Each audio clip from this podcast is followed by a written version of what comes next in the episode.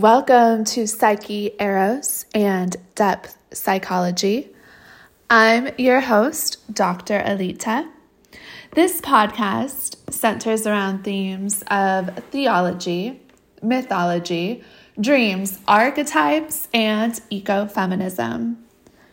I am passionate about weaving and integrating the great psychic split between mind and body and body and earth. As one who longs to see a Father God cosmology, which includes the feminine, the earth, and the body, I enjoy pulling flowers from ancient goddess mythology as well as Christianity. In doing this, an elucidating array of symbols and metaphors make themselves known alongside the excavation for truth. In this first episode, we are going to play with the atavistic story in Genesis, that famous creation story of how humans came about. Why I particularly love diving into mythology and theology is because of their offering of unique mosaics upon the intricacies of not just the collective psyche, but the personal psyche. Yuval Noah Harari argues in his book Sapiens that our human species has survived solely because of our unique ability to share stories. Stories allowed our ancestors to organize, to make meaning, and to breathe life into our surroundings. They literally brought us to the top of the food chain, while our cousins, the Neanderthals, did not quite make it. According to Harari's argument, it could have something to do with their lack of loquaciousness. It was storytelling that saved our species. Why? Because stories work as the fabric and architecture of our consciousness and development. The Garden of Eden. According to Judaism and Christianity, this enchanted story describes the very beginning of time and our human species. In Genesis chapter 2, it reads that God, also known ubiquitously throughout this text as the Lord, created Adam after he had separated the oceans from land, the night from day, along with vegetation, animals, and flying winged creatures. Can you imagine this? Through the mere command, poof, a lion with his luxuriously orange and wild mane strutting down through a garden and with him a ferocious lioness. Up to their right, ravens ensconced in their night coats caw to the full moon, adding music to the liminality. Eventually, God realized that no suitable partner existed for Adam. Thus, he then decided to create a woman from Adam's ribs. Adam and Eve were given authority and dominion over the garden, with the Lord's blessing on loving it, on caring for it, and generating creativity with it. There was just one rule they could not eat from the tree of knowledge of good and evil. Now, it is worth noting that this law or rule was given to Adam before Eve was created. It is unknown whether God spoke these instructions directly to Eve or whether Eve learned of them through her partner Adam. But it does sound like she was aware of them on some level as she defended her stance on not eating from this tree, when a talking serpent snuck up to her. I would like to take a pause here and reflect. In just a few small paragraphs in Genesis, so much happens. We now have oceans, trees, night, day, animals, winged creatures, humans, and don't forget about those snakes. The creation of all of this appears to have taken place in the time frame of 6 days. I'd like to extend an invitation for amplification. Let's amplify the Garden of Eden. A lush, vibrant, and fertile land. It's full of life, it's full of color, and it has both blessings endowed upon it, as well as things forbidden. If we take this garden and move it from a collective story and into a personal one, what does this garden then represent in our own lives? Are we not all traversing and walking through the Garden of Eden, where bounty is everywhere and the harvesters are few? Perhaps you don't live in a forest or a Sahara. Maybe the only creatures that are not human are the dogs and cats and occasional reptilian pets around. If this is the case, chances are there are lots of humans around. Maybe even boulevards too, along with sirens and the subsequent chronic pollution. Perhaps there's lots of predictability in your garden an alarm clock, a set schedule, clearly cut and timed different days like Mondays, Saturdays. Maybe there's work, or maybe there's social gallivanting, or other things. Each of these ingredients, which make up your world, are part of your garden. What percolates for you as you look around and notice this garden of yours? What colors is it filled with? What herbs? Where is the living water? Are you closest to a pond, a river, or the ocean? And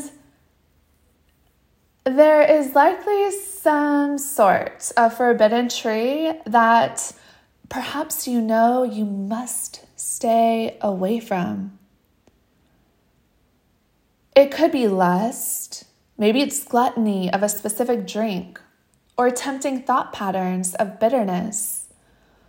Whatever that forbidden tree is for you, metaphorically, if you will, you know in your guts that eating from it produces zero fruits.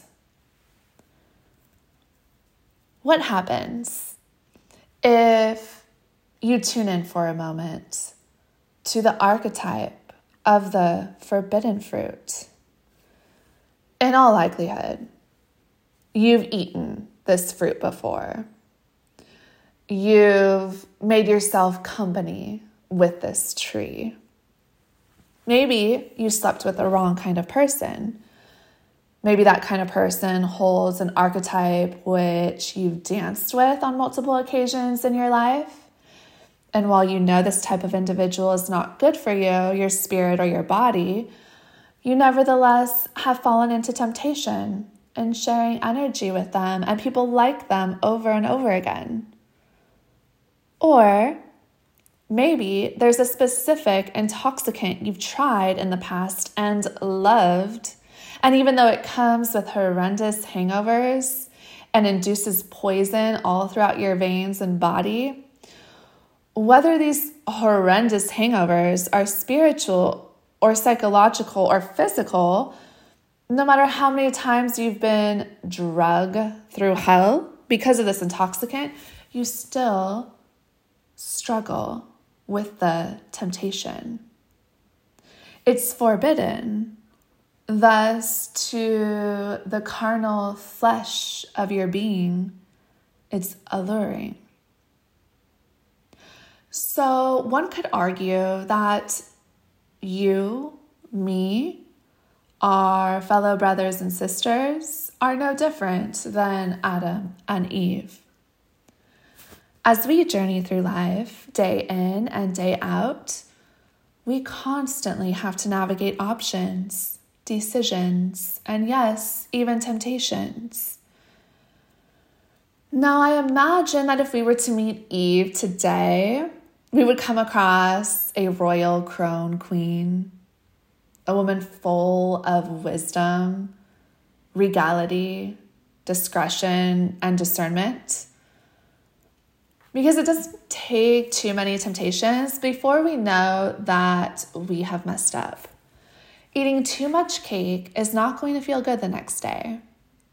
Sleeping with a sexy sociopath is not going to satiate the heart or soul on any level. Having too many shots out with friends does not lend itself to waking up feeling sprite and refreshed Eve knows all about this. When she allowed herself to be seduced to go against her better judgment, which archetypally is metaphorical to God or the Lord, she goes against God and she is seduced by this crafty serpent. And she says yes to what he is dangling in front of her. When she does this, she becomes heavy with shame. So much shame that she could no longer walk freely through the garden naked as she once was. Up until this moment, she was stark naked. But once she falls into oblivion, once she gets bitten by the temptation, she now is blanketed in shame. And because of this, she sews fig leaves together with her consort, Adam, and she covers herself. How do you feel after you give in to temptation? Maybe initially there's a hit of dopamine Maybe you're flooded with ecstasy for a few brief, evanescent moments. But I doubt that high lasts very long. Giving in to temptation always comes with a come down. I hope this ancient story is now being understood as more than just a story in Genesis an allegory describing how humans all came to be, along with this glorious, mysterious, intelligent earth and all her creatures. But it can also speak to and extrapolate what the human individual must contend with on a day to day basis. Depending on how you identify in your gender, you are probably resonating with Adam or Eve. And yes, there are the rare, rare individuals who no longer are connected to their human soul and perhaps exist, maybe not as Adam or Eve, but as the serpent. But even still, those individuals deep down are an Adam or an Eve. They've just been possessed by something dark and nefarious. This being said, how do you differentiate when something in your life is coming from God or coming from the deceiver? Now, if you are not wired to, let's say, give your psyche and imagination and spirituality for that matter a place for God, if those semantics are dissonant for you, then, if you want to take it down a notch and just look at it from a psychological viewpoint, you could call it the archetypal self. So, the parts of you that are capable of immense good, of incredible vision, of steadfast supernatural virtue. So, that could be the archetypal self for those who are not resonant with the semantics or vernacular of God. The question is how do you know when something is showing up in your life, whether it comes from God or the archetypal self, or whether it is coming from the deceiver? These forbidden trees that occasionally appear may not be actual trees in the literal sense, as previously stated. They could be a dose of a narcotic or a romp with someone you know you should not be connecting with. Or it could be a donut or a sneaky drive through a fast food chain that you know is not in alignment with your ecological values.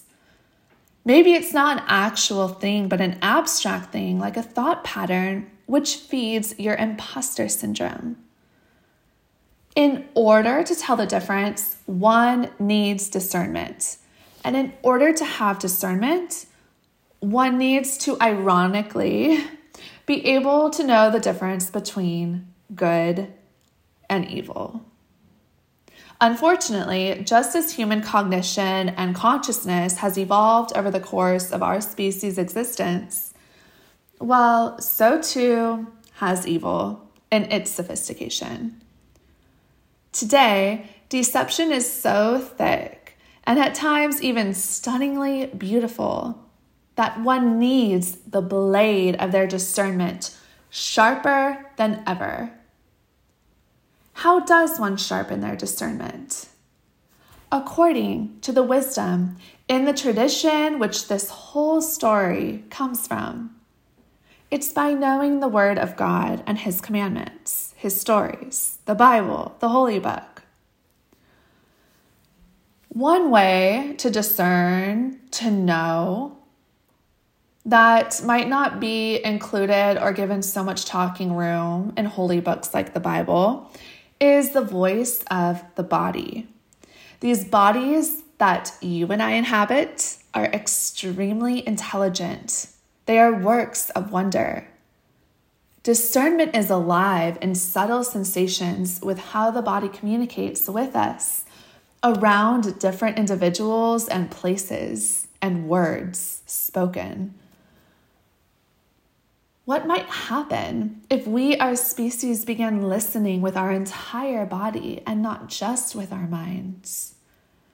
What might shift if more individuals became aware of the deception of the existence of evil? That there is a force alive and well on the planet that wants the destruction and the chaos, the confusion, and the dissemination of pure lies.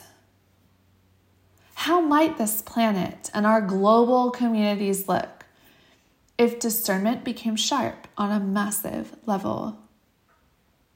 For now, I hope you feel inspired to, at the very least, sharpen your own blade of discretion and discernment so you can tell the difference between a counterfeit truth, a counterfeit fruit, the forbidden one, that will not bear any, as opposed to the real fruit, the fruit that multiplies in color, juiciness, nectar, and bounty. Thank you for tuning in today and for playing with your perception on unique ways to engage these ancient stories. I'm your host, Dr. Alita, and I look forward to musing with you again